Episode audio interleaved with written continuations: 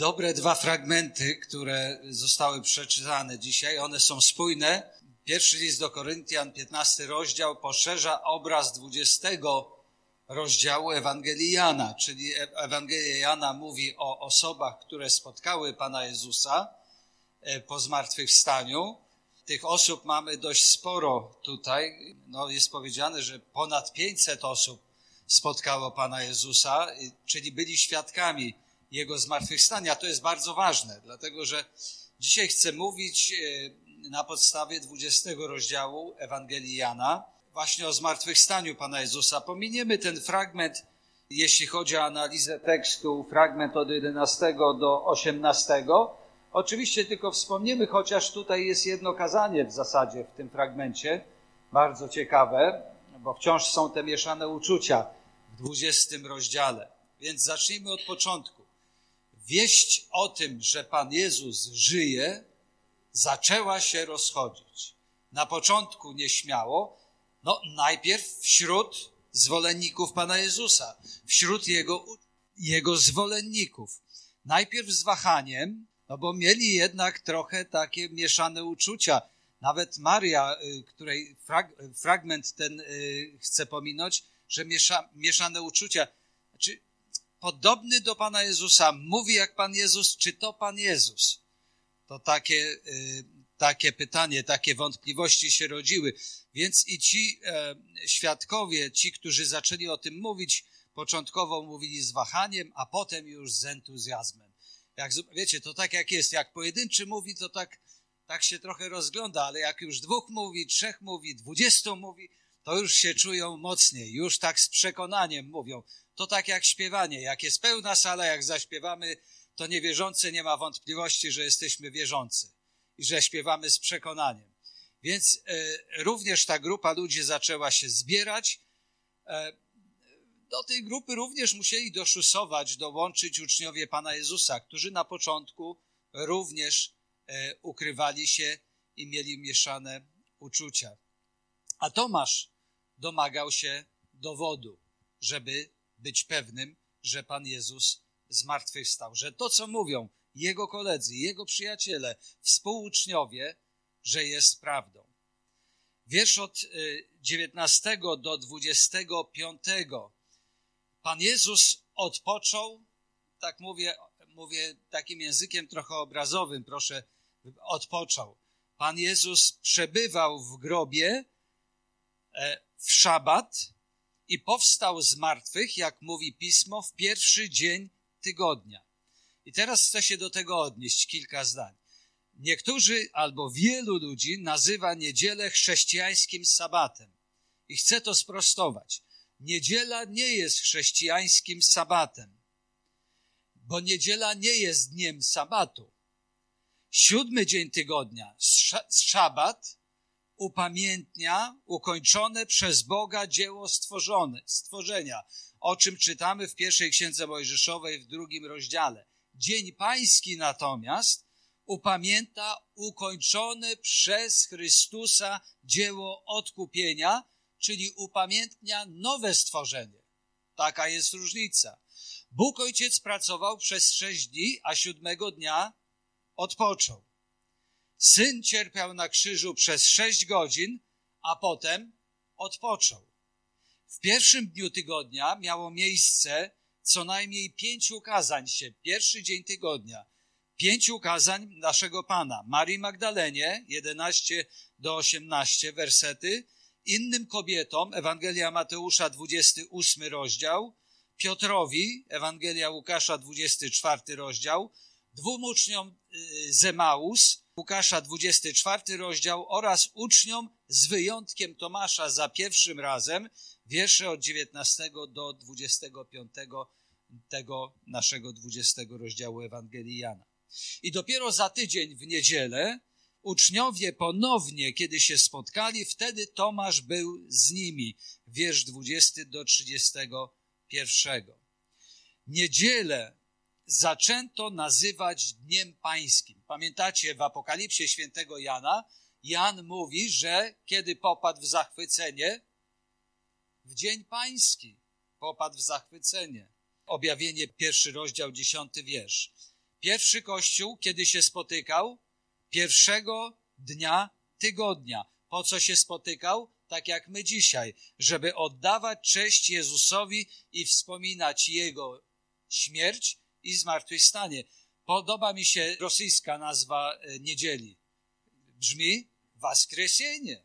To przez wiele lat kraj zamknięty na Ewangelię, nawet chrześcijanie byli prześladowani, wciąż są prześladowani, a tu mają Waskresienie. To jest ciekawe, taki trochę chichot losu językowy. Mają Waskresienie.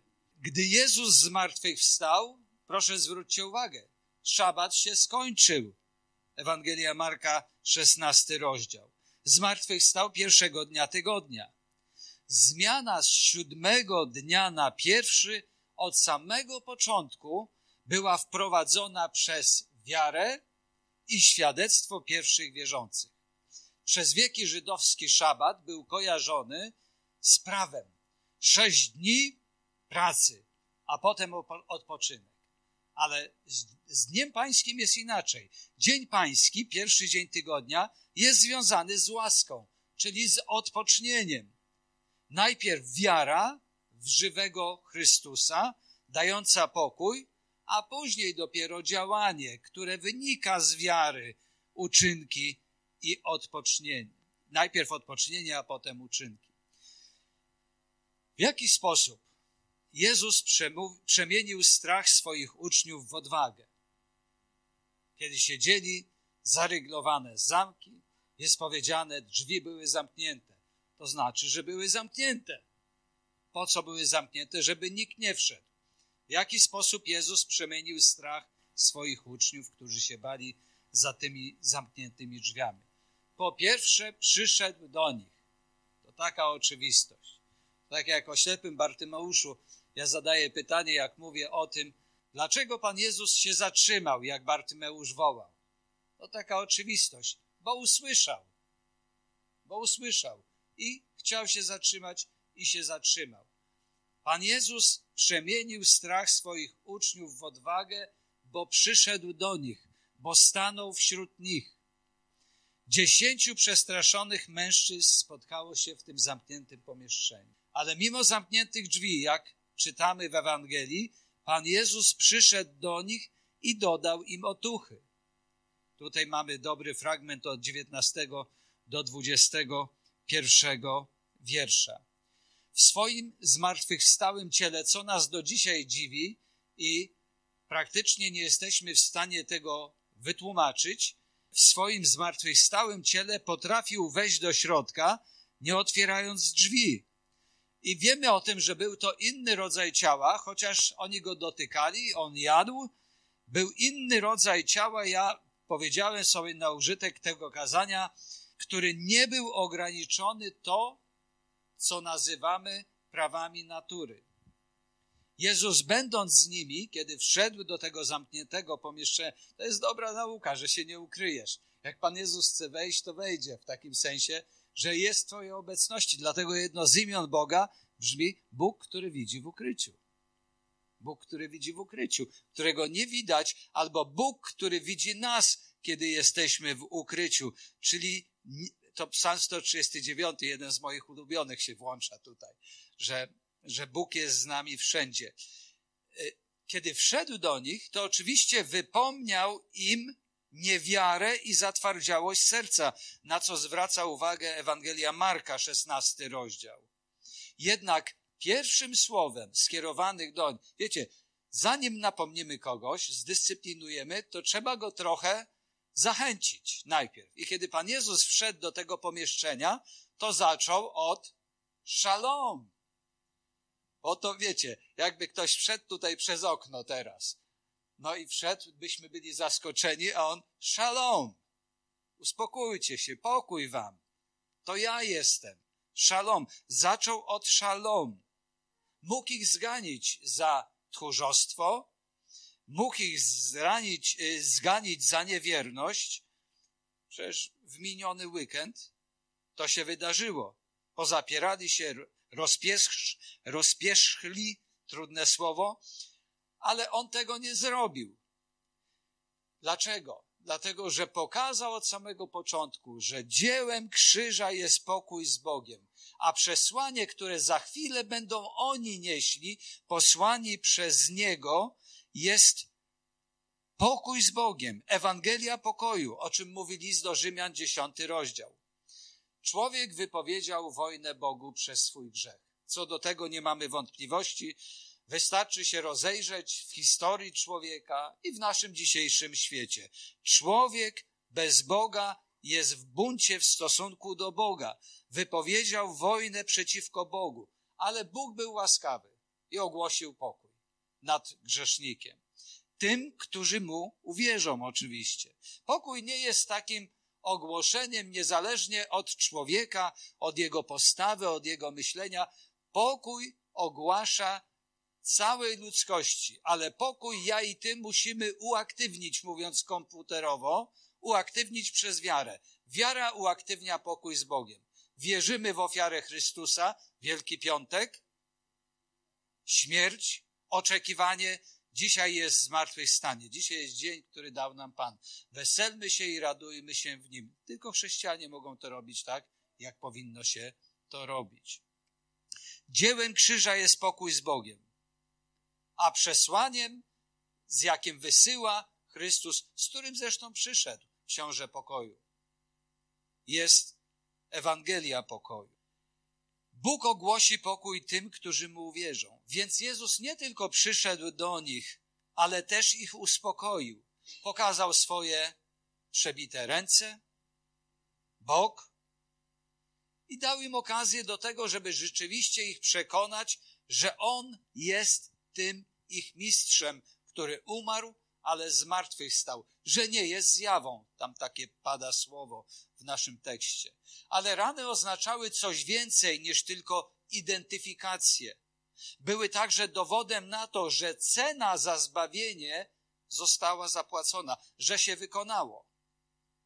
Oto jestem, wykonało się. Patrzcie, to ja jestem tym, który cierpiał były dowodem na to, że cena została zapłacona i że naprawdę przez ofiarę Chrystusa, przez cenę zapłaconą, możemy mieć prawo do wejścia w stan pokoju z Bogiem, przywróceni do tego miejsca, do którego Bóg nas w dziele stworzenia zamierzył. Podstawą naszego pokoju z Bogiem jest nic innego, nikt inny, jak tylko osoba Jezusa Chrystusa. Podstawą naszego pokoju z Bogiem, niech to wybrzmi, nie są Twoje uczynki, nie są Twoje ofiary, nie są Twoje starania, nie jest Twoje chodzenie do kościoła, nie jest Twoje śpiewanie, modlenie się. Podstawą naszego pokoju z Bogiem jest tylko osoba Jezusa Chrystusa. Wszelkie inne rzeczy, które robimy, są produktem ubocznym tej podstawy, w którą wchodzimy przez wiarę. Identyfikujemy się z ofiarą Chrystusa. On umarł za nas, powstał zwycięsko z martwych, a teraz żyje dla nas i siedzi po prawicy Boga Ojca. Nie siedzi próżno. On siedzi i wstawia się za nami. Przypominam wam, on wstawia się, żebyśmy nie stracili tej głównej myśli, że on jest początkiem i końcem że On jest podstawą, że krzyż miał miejsce w istocie i my od krzyża zaczęliśmy nasze chrześcijańskie życie. Od wiary w Chrystusa, Zbawiciela świata. Więc siedzi i wstawia się za nami, abyśmy wytrwali w tym marszu wiary, ale mało tego, żebyśmy byli podobni do tych, o których czytamy w Ewangelii Jana w 20 rozdziale, którzy spotkali Pana i nie milczeli i mimo mieszanych uczuć tym, tych, którzy słuchali, składali świadectwo. I to świadectwo było skuteczne. Ponad 500 osób widziało Pana Jezusa i mogli innym składać świadectwo. Więc kiedy Pan Jezus zobaczył, że już uczniowie się uspokoili po tym szalom, kiedy zamienił strach w radość, wtedy powiedział, piękne słowo posłania, które brzmi później ono w 17 rozdziale Ewangelii Jana jest bardzo często powtarza, jak ojciec mnie posłał, jak mój ojciec mnie posłał, tak ja was posyłam, wiersz 21. jak mój ojciec mnie posłał. Oto ja was teraz posyłam. I teraz od tego czasu, z pokolenia w pokolenie, zobaczcie, jak się czyta historię Kościoła. Mamy zająć Jego miejsce w tym świecie. Osiemnasty wiersz siedemnastego rozdziału o tym wyraźnie mówi. Cóż za ogromny przywilej i jaka wielka odpowiedzialność. Z pokorą uświadamiamy sobie, że Jezus kocha nas tak, jak Jego Ojciec kocha Jego, o czym mowa w Ewangelii Jana w 15 rozdziale 9 wiersz. I że jesteśmy w Ojcu tak, jak On sam, Chrystus, jest w Nim.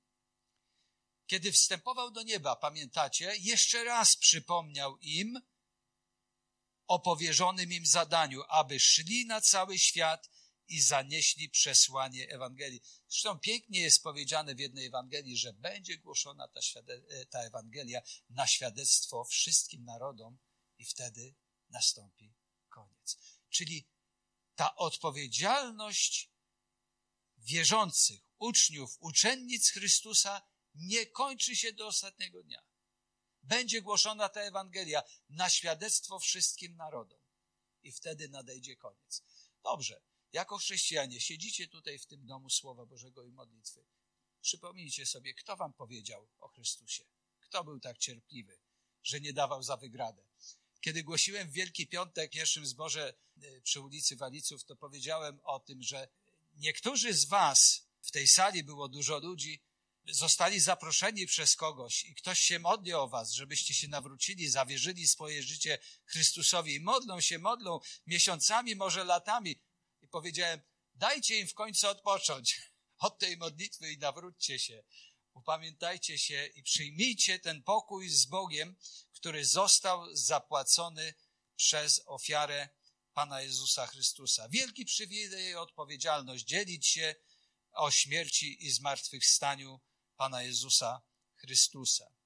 Wielką radość sprawiła im świadomość, że mimo wielu niepowodzeń Jezus powierza im swoje słowo i swoje dzieło. Zobaczcie, tak jakby no, y, nie byli tymi, do których powinien to skierować, patrząc, co wydarzyło się tydzień wcześniej, tak jakoś to nie pasowało. Oni stchórzyli albo, no naturalnie stchórzyli, łatwo nam dzisiaj powiedzieć. Oni, oni naprawdę byli wystraszeni i zdezorientowani, widząc ich mistrza prowadzonego na Golgotę, umierającego, więc opuścili go, poukrywali się i teraz on w tym zamkniętym pomieszczeniu spotyka ich i daje im swoje słowo i swoje dzieło jak, jakby nie pasowało do, do tych kwalifikacji, jakie pokazali tydzień wcześniej. Opuścili, uciekli, a teraz posyła ich, żeby go reprezentowali. Piotr zaparł się go trzykrotnie, a już za kilka dni, zobaczcie, w dziejach apostolskich będziemy czytać, że będzie głosił słowo i co on będzie tam mówił między innymi? Będzie oskarżał Żydów o to, że się go wypierają. To jest ciekawe. Trzy, trzeci rozdział od 13 do 14 wiersza dziejów apostolskich. I co się stanie? Tysiące dusz będzie zbawionych. Bo ten Piotr, który trochę wcześniej się zaparł go trzykrotnie, teraz głosi w tej mocy, w tym poleceniu, będąc posłusznym poleceniu Chrystusa i wiele tysięcy dusz zostaje zbawionych. Jezus przyszedł do nich, umocnił ich, ale także udzielił im mocy przez Ducha Świętego. I wiersz 22. I tutaj chcę chwilę powiedzieć. Wiersz 22. Przypomina nam ten wiersz pierwszą księgę Mojżeszową, drugi rozdział, siódmy wiersz, wiersz 22, który brzmi, a to rzekszy tchnął w nich i powiedział im, weźmijcie Ducha Świętego. Więc e, to przypomina nam pierwszą księgę Mojżeszową, drugi rozdział, kiedy, co się działo? Bóg tchnął, weźmijcie Ducha Świętego. Bóg tchnął życie w pierwszego człowieka. Zarówno w języku hebrajskim, jak i w języku greckim to słowo tchnienie, tchnął w niego życie, tchnął w nich życie, oznacza również ducha, czyli pneuma w greckim, ruach w hebrajskim. Tchnienie Boga w pierwszym stworzeniu oznaczało życie fizyczne, a tchnienie Jezusa Chrystusa w nowym stworzeniu oznaczało życie duchowe. Dlatego jest mowa o nowym narodzeniu, o nowym roznaniu, byśmy powiedzieli. Skoro to fizyczne już mamy, musi być dopełnione przez to duchowe, czyli ożywienie duchowe. Y, to słowo duch, tchnienie, wiatr, dzieje apostolskie, Duch Święty wstępuje jakby w powiewie, w szumie, bo to jest właśnie zamienne. Duch, tchnienie, wiatr, to, to jest to samo słowo. Bardzo często ono jest różnie tłumaczone przez tłumaczy, ale właśnie to tchnienie Jezusa Chrystusa w nowym stworzeniu oznaczało życie duchowe. Wierzący otrzymali chrzest Ducha Świętego w dniu Pięćdziesiątnicy, zostali uzdolnieni do służby. Bez napełnienia Duchem Świętym nie mogliby wyruszyć, żeby skutecznie świadczyć. Duch Święty żył z nimi w osobie Chrystusa, ale teraz będzie w nich. Jana 14 rozdział. Wiersz 23, który brzmi tak. Którymkolwiek grzechy odpuścicie, są im odpuszczone, a którym zatrzymacie, są zatrzymane. Jeden z trudniejszych i takich kontrowersyjnych e, wersetów. Oczywiście nie będziemy robić tutaj głębokiej analizy, ale chcę e, powiedzieć e, ważną rzecz. Nie może być on interpretowany, ten wiersz, to stwierdzenie tak, że Jezus dał małej grupie wybranej, grupie ludzi prawo do odpuszczania grzechów innym i wpuszczania ich do nieba. Nie wolno tak tego interpretować, nie wynika to z tego tekstu. Jezus już wcześniej wypowiedział podobne słowa w Ewangelii Mateusza w szesnastym rozdziale, ale nie wyznaczył uczniów i ich następców do jakiejś duchowej elity, która ma zajmować się grzechami świata. Poprawne tłumaczenie, jak mówią badacze języka greckiego, tutaj jak i w Ewangelii Mateusza w szesnastym rozdziale brzmi, komukolwiek odpuścicie grzechy, przebaczycie, już zostały mu odpuszczone, a któremu zatrzymacie grzechy, nie odpuścicie, już mu nie zostały odpuszczone. Innymi słowy, to nie uczniowie generowali przebaczenie, oni głosili przebaczenie na podstawie przesłania Ewangelii, głosili dobrą nowinę o zbawieniu. To było ich zadanie. Jeśli grzesznicy, posłuchajcie, nawrócą się i uwierzą w Jezusa Chrystusa, ich grzechy zostaną im odpuszczone, tak jak to się stało z każdym z nas, kto uwierzył w Jezusa. Któż może odpuszczać grzechy, jak tylko Bóg, mówi Ewangelia Marka, drugi rozdział. To, co chrześcijanin może zrobić, to głosić przesłanie o przebaczeniu, a Bóg jest tym, który dokonuje cudu przebaczenia. Oczywiście nie mówię w tym wymiarze, kiedy komuś podpadniesz, kiedy komuś ukradniesz, kiedy na kogoś e, coś tam źle zrobisz, no to, to później prosisz o przebaczenie. Nie mówię w tym wymiarze. Mówię w tym wymiarze przebaczenia do zbawienia. Bóg jest tym, który dokonuje przebaczenia do zbawienia. Jeśli grzesznicy uwierzą w Jezusa Chrystusa, możemy im oświadczyć, że ich grzechy zostały przebaczone, ale to nie my udzielamy przebaczenia. Żeby było jasne. Idźmy dalej. Teraz ich obawy zniknęły po tym spotkaniu z Panem Jezusem. Byli pewni, że ich Pan żyje i że się o nich troszczy zarówno mieli pokój z Bogiem, jak i pokój Boży. Mieli wielkie i święte zadanie i daną ich moc, czyli wszystkie narzędzia dostali, żeby to wy zadanie wykonać. Otrzymali ogromny przywilej niesienia dobrej nowiny o przebaczeniu i mieli to głosić całemu światu. Przejdźmy teraz na chwilę do Tomasza. Od niewiary do zaufania, wiersz 26 do wiersza 28. Po ośmiu dniach znowu byli w domu uczniowie Jego i Tomasz z nimi. Przyszedł Jezus, gdy drzwi były za, znowuż były zamknięte. Nie zmieniało się. I stanął pośród nich i rzekł, pokój wam. Potem rzekł do Tomasza, daj tu palec swój, oglądaj ręce moje, daj tu rękę swoją, włóż w, nie, e, w bok mój. A nie bądź bez wiary, lecz wiesz. Odpowiedział Tomasz i rzekł mu, Pan mój i Bóg mój że mnie ujrzałeś, uwierzyłeś. Błogosławieni ci, którzy nie widzieli, a uwierzyli. Pytanie brzmi, dlaczego Tomasza, jednego z dwunastu, czyli już z dziesięciu, jedenastu, No dziesięciu, bo go nie było za pierwszym razem. I mówię o tych, o tych najbliższych uczniów spośród dwunastu. Dlaczego Tomasza nie było z innymi uczniami, gdy spotkali się wieczorem w dniu zmartwychwstania? Dlaczego go tam nie było? Być może się bał. Ewangelia Jana, jedenasty rozdział, wskazuje, że w gruncie rzeczy Tomasz był człowiekiem odważnym, gotowym pójść do Judei i umrzeć z Panem. Ewangelia Jana, czternasty rozdział, piąty wiersz, pokazuje go jako człowieka duchowego, który chciał poznać prawdę i nie wstydził się zadawać pytań. My oczywiście spozycjonowaliśmy go i określamy go jako niewiernego albo wątpiącego Tomasza. Ale Jezus, zobaczcie, nie zganił go za jego wątpliwości. Zganił go za niewiarę i zganił uczniów za niewiarę. Nie bądźcie niewierni, ale bądźcie wierzący.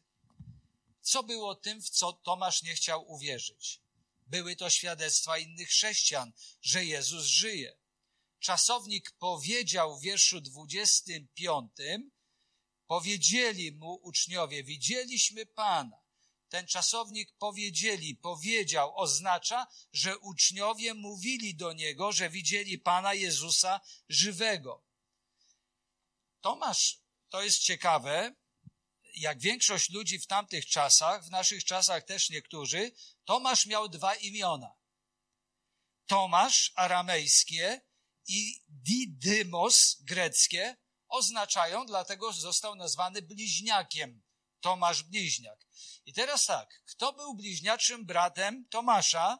No nie wiemy tego. Niestety Nowy Testament o tym nie mówi, ale uknąłem coś takiego, że w pewnych sytuacjach my możemy czuć się tak, jakbyśmy byli jego bliźniaczymi braćmi i siostrami z naszymi wątpliwościami, które rodzą się w naszych sercach.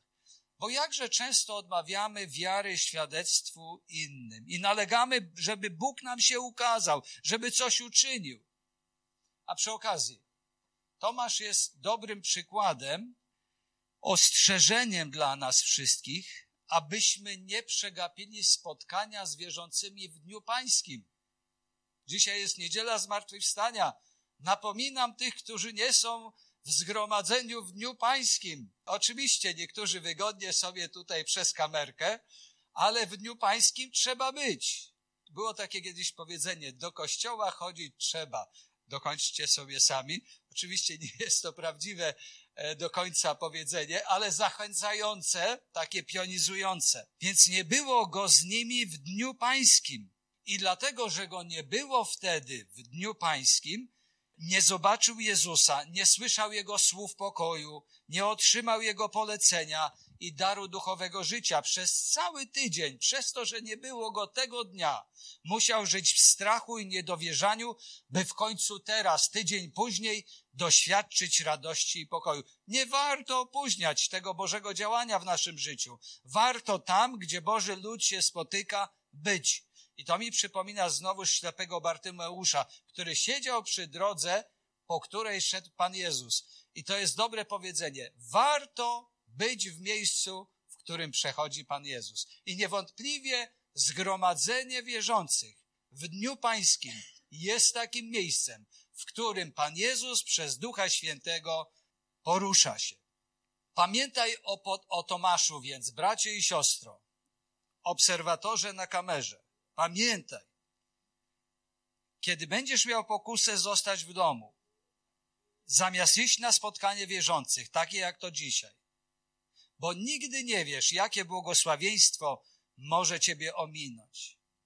Pamiętajcie, to takie dobre napomnienie w dniu niedzieli wielkanocnej. Jakże łaskawy jest nasz Pan, który zniża się do naszego poziomu doświadczenia, żeby nas podnieść tam, gdzie powinniśmy być. Jaki jest cierpliwy i łaskawy. Słowa, które Pan Jezus powiedział do, do Tomasza, możemy przetłumaczyć dosłownie: przestań trwać w niewierze, ale zostań wierzącym. Jak byśmy chcieli dzisiaj wykrzyczeć to do naszych bliźnich, do członków naszych rodzin? Przestań być niewierzącym. Zacznij wierzyć w Pana Jezusa. Upokusz się, ukusz się, zawierz Jemu swoje życie. Więc teraz Tomasz stanął w świetle własnych słów. Dopóki nie zobaczy, nie uwierzy. i w końcu mógł oświadczyć, widząc Pana Jezusa, Pan mój i Bóg mój. Ale to oświadczenie nie wynikało z tego, że dotknął Jezusa, ale z tego, że go zobaczył. Tomasz przypomina nam, że niewiara pozbawia nas błogosławieństwa i możliwości. Niektórzy niewierzący mówią, ja jestem niewierzący. Trzeba mieć wiarę, żeby być niewierzący. Tak czy inaczej, wszyscy ludzie w coś wierzą. Jeden z wokalistów śpiewał, chcesz czy nie chcesz, musisz komuś służyć. Może to być diabeł, może, może to być Bóg. Bob Dylan to śpiewał. Ale zawsze musisz komuś służyć. Co to znaczy? To znaczy, że zawsze jesteś pędzony, zawsze jesteś nakręcany jakimś rodzajem wiary. Różnica jest w przedmiocie wiary. Chrześcijanie pokładają swoją wiarę w Bogu i w Jego Słowie, ponieważ podczas gdy ludzie niezbawieni lokują swoją wiarę w sobie samych. Tutaj jest wielka różnica. I w końcu wiersz 29 do 31. Rzekł mu Jezus, że mnie ujrzałeś, uwierzyłeś, błogosławieni, którzy nie widzieli, a uwierzyli. Wiele innych cudów uczynił Jezus wobec uczniów, które nie są spisane w tej księdze. Te zaś są spisane, abyście wierzyli, że Jezus jest Chrystusem, Synem Boga i abyście wierząc mieli życie w imieniu Jego. Możemy Wielkanoc robić różne piękne, optycznie, zachęcające, estetycznie rzeczy. Zjeść dobre śniadanie, wymalować, co trzeba wymalować, stworzyć, co trzeba stworzyć, poświęcić, co trzeba poświęcić. I są to rzeczy, które nie przeszkadzają specjalnie. One nie mają większego wpływu poza wpływem estetycznym na nasze życie. Ale Ewangelia nie po to została napisana, żebyśmy mieli ładne święta, kolorowe, pewnym sensie radosne, wszystkiego najlepszego, wesołych świąt. Nie o to chodzi w gruncie rzeczy. Pionizuje nas wiersz 30 i 31 szczególnie. Jan nie mógł zakończyć swojej księgi bez przybliżenia swoim czytelnikom cudu zmartwychwstania. Cud zmartwychwstania. To jest to. Cud zmartwychwstania. Nie do głowy tylko, czyli dla wiedzy, ale dla przemiany życia ludzkiego. Nie możemy patrzeć na Tomasza i innych uczniów i zazdrościć im, jak gdyby moc zmartwychwstania Chrystusa nie mogła być nigdy doświadczana w naszym życiu i dlatego czytamy Ewangelię, żeby sobie przypomnieć. Nie, ta sama moc zmartwychwstania jest doświadczeniem moim i Twoim w XXI wieku. Dlatego właśnie Jan napisał Ewangelię, aby ludzie w każdym wieku wiedzieli, że Jezus jest Bogiem i że wiara w Niego zapewnia życie wieczne. Jeżeli miałbyś coś zapamiętać, miałabyś zapamiętać to to zdanie, że Jezus jest Bogiem i że wiara w Niego zapewnia życie wieczne. W całej Ewangelii, jak czytacie Ewangelię Jana, nacisk kładzie Jan na wiarę znajduje się tam prawie sto odniesień, sto razy mówi o wierze w Jezusa Chrystusa. Więc my, ty i ja, nie widzimy dziś Chrystusa, ani nie możemy zobaczyć, jak czyni cuda, znaki, o których napisał Jan, mówi, że było ich całe mnóstwo. Mamy jednak świadectwo i to jest wszystko, czego potrzebujemy. To jest świadectwo, którego potrzebujemy i to jest wszystko, czego potrzebujemy. To ostatnie słowo Boga do ludzi przyszło. Ostatnie słowo do e, Boga do ludzi zostało wypowiedziane.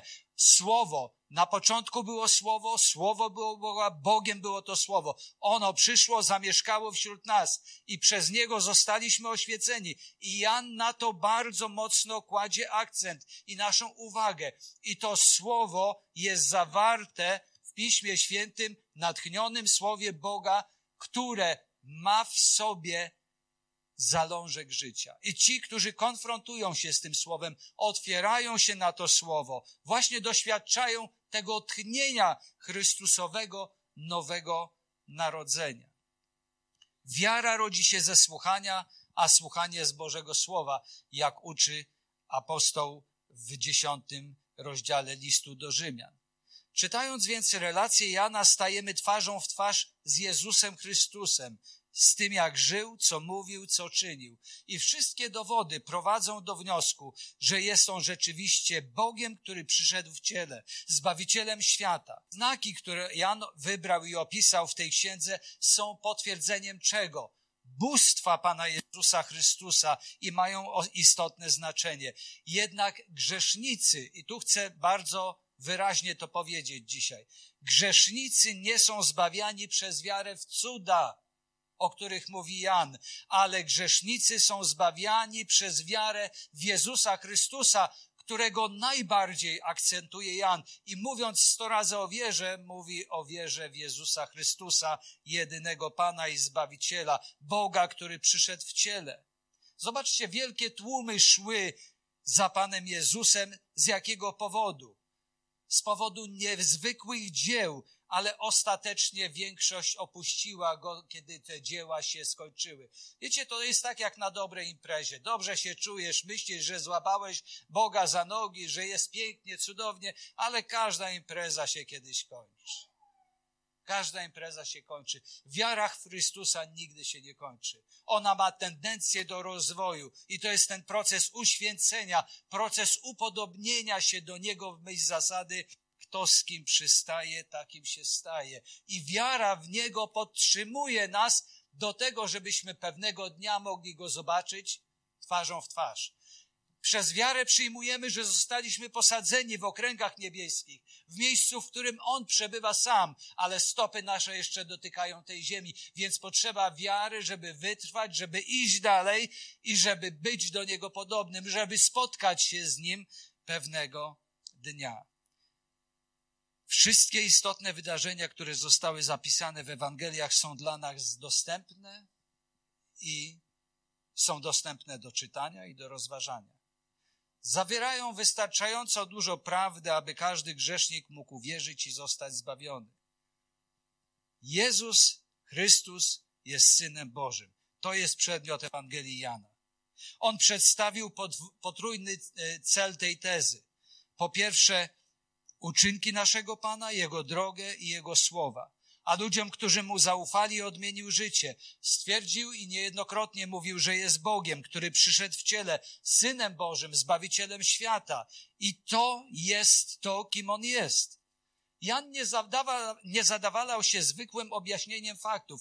To nie był człowiek, który chciał napisać życiorys o kimś. Chciał, aby jego czytelnicy uwierzyli w Chrystusa i zostali zbawieni. To jest cel Ewangelii Jana. Pisał Ewangelię, żeby życie ludzkie, które czyta tą Ewangelię i to się dzieje na obliczu całej ziemi przez wieki, aby życie ludzkie doświadczyło przemiany. I życie właśnie, to słowo życie, jest jednym z kluczowych słów Ewangelii Jana. Używa go co najmniej 36 razy. Bo to Jezus przyszedł, żeby zaoferować grzesznikom życie obfite i wieczne, a jedynym sposobem, w jaki możemy je otrzymać, jest osobista wiara w Niego. Nikt tego nie zrobi za Ciebie. Nikt tego nie zrobi za mnie. Każdy za samego siebie. To jest nasze zadanie. Jeżeli potrzebujemy życia, to oznacza, że czujemy, że jesteśmy martwi, bo potrzebujemy życia. Więc jest powiedziane w liście do Efezjan i was ożywił, uczynił żywymi, zmartwychwstałymi, was, którzy byliście umarli w występkach i grzechach. Zbawienie to nie reanimacja, zbawienie to powstanie z martwych, zmartwychwstanie. Zgubiony grzesznik nie jest chory czy słaby, on jest martwy. Jezus nie przyszedł ze złego zrobić dobrego, ale przyszedł z martwego zrobić żywego. To jest coś więcej. To jest nowe narodzenie. To życie przychodzi przez Jego imię. Jakie jest Jego imię? Jezus. Jezus Chrystus. Ja jestem. Życie wieczne oznacza Boże życie, doświadczenie tego życia dzisiaj. Jest to jakość życia, a nie ilość czasu. Czasem ludzie myślą, że życie wieczne to chodzi o czas. Tu nie chodzi o czas, drogi słuchaczu. Tu chodzi o jakość życia. Tu chodzi o kierunek, o cel. Jest to duchowe doświadczenie nieba na ziemi już tutaj, a nie po śmierci. Zobaczcie, jak wielu świętych namnożyło się tylko dlatego, że umarli. A tymczasem Pan Jezus daje nam miano bycia świętymi, podobnymi do Niego. Bóg dał nam wymogi nieba, standardy nieba. I teraz możemy doświadczać tego nieba na ziemi dzisiaj, a nie po śmierci. Po śmierci twarzą w twarz. Będziemy zaskoczeni tym, co zobaczymy. Nie będziemy zaskoczeni tym, kogo zobaczymy, jeśli chodzi o Niego, ale będziemy zaskoczeni tym, co zobaczymy. Dziesięciu uczniów przeżyło przemianę ze strachu w odwagę, a Tomasz od niewiary do ufności. Bo wszędzie tam, gdzie ludzie byli konfrontowani z rzeczywistością Jego zmartwychwstania, życie ulegało przemianie tak jak Twoje, tak jak Twoje, tak jak moje, tak jak Wasze, tak jak Wasze, życie uległo przemianie. Nie dlatego, że zacisnęliśmy pięści i postanowiliśmy, nie dlatego, że zrobiliśmy to dla żony, dla męża od pierwszego, od nowego roku. To jest ten czas łaski i czas zbawienia. Kto wierzy Synowi Bożemu ma życie wieczne, a kto nie wierzy Bożemu Synowi nie ujrzy życia, lecz gniew Boży ciąży na nim. Decyzja należy do Ciebie. Amen.